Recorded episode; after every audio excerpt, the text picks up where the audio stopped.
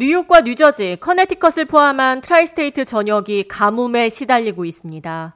뉴욕시는 20년 내 최악의 가뭄을 기록하며 고온 현상의 가뭄까지 겹치며 잔디가 누렇게 변하는 황화 현상을 보이고 있습니다.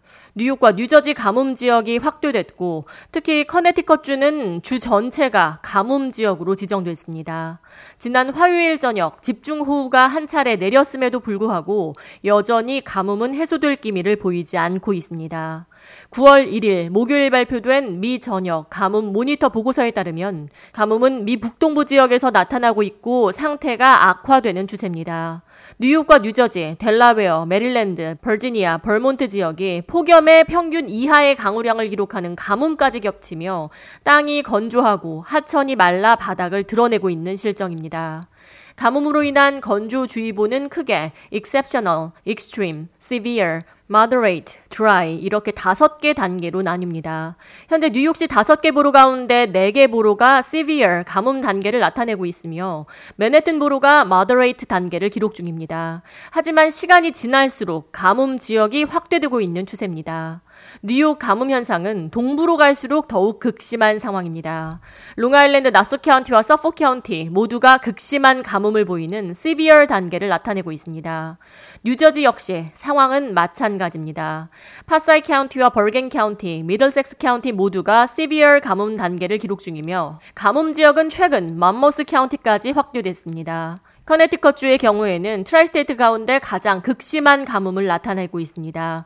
주 전체가 가뭄 지역으로 지정되면서 severe 혹은 그보다 더 심각한 extreme 단계를 보이고 있습니다. 뉴욕시의 4분의 1이 moderate 단계이며 나머지 4분의 3 지역이 비정상적인 건조 지역으로 분류됐습니다. 이처럼 극심한 가뭄으로 인한 물 부족 사태로 인해 라클랜드 카운티는 2주 전 2단계 물 부족 비상 사태를 선포했습니다. 이에 따라 내려진 새로운 요식업 지침으로 인해 라클랜드 카운티에 위치한 레스토랑은 고객이 먼저 요청하지 않는 한 물을 서빙할 수 없습니다.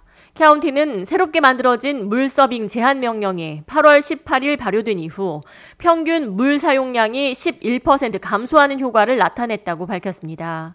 뉴저지주는 3분의 1 지역이 severe, 가뭄 지역으로 지정됐고 일주일 전 대비 가뭄 지역은 12%가 더 늘어났습니다. 폭염에 가뭄까지 겹치는 이상 기온이 지속되면서 나타난 농작물 생산 감소 현상은 곡물 가격 상승으로 이어질 것이라는 우려도 나오고 있습니다. 옥수수밭이 시들어가면서 제대로 열매를 맺지 못하는 상황이며 사과 역시 평년보다 과실이 작게 열리고 있습니다. 이맘때쯤이면 수확에 나서야 했던 콩 역시 충분히 자라지 못해 아직 수확에 나서지 못하고 있는 실정입니다. K-Radio 이하입니다.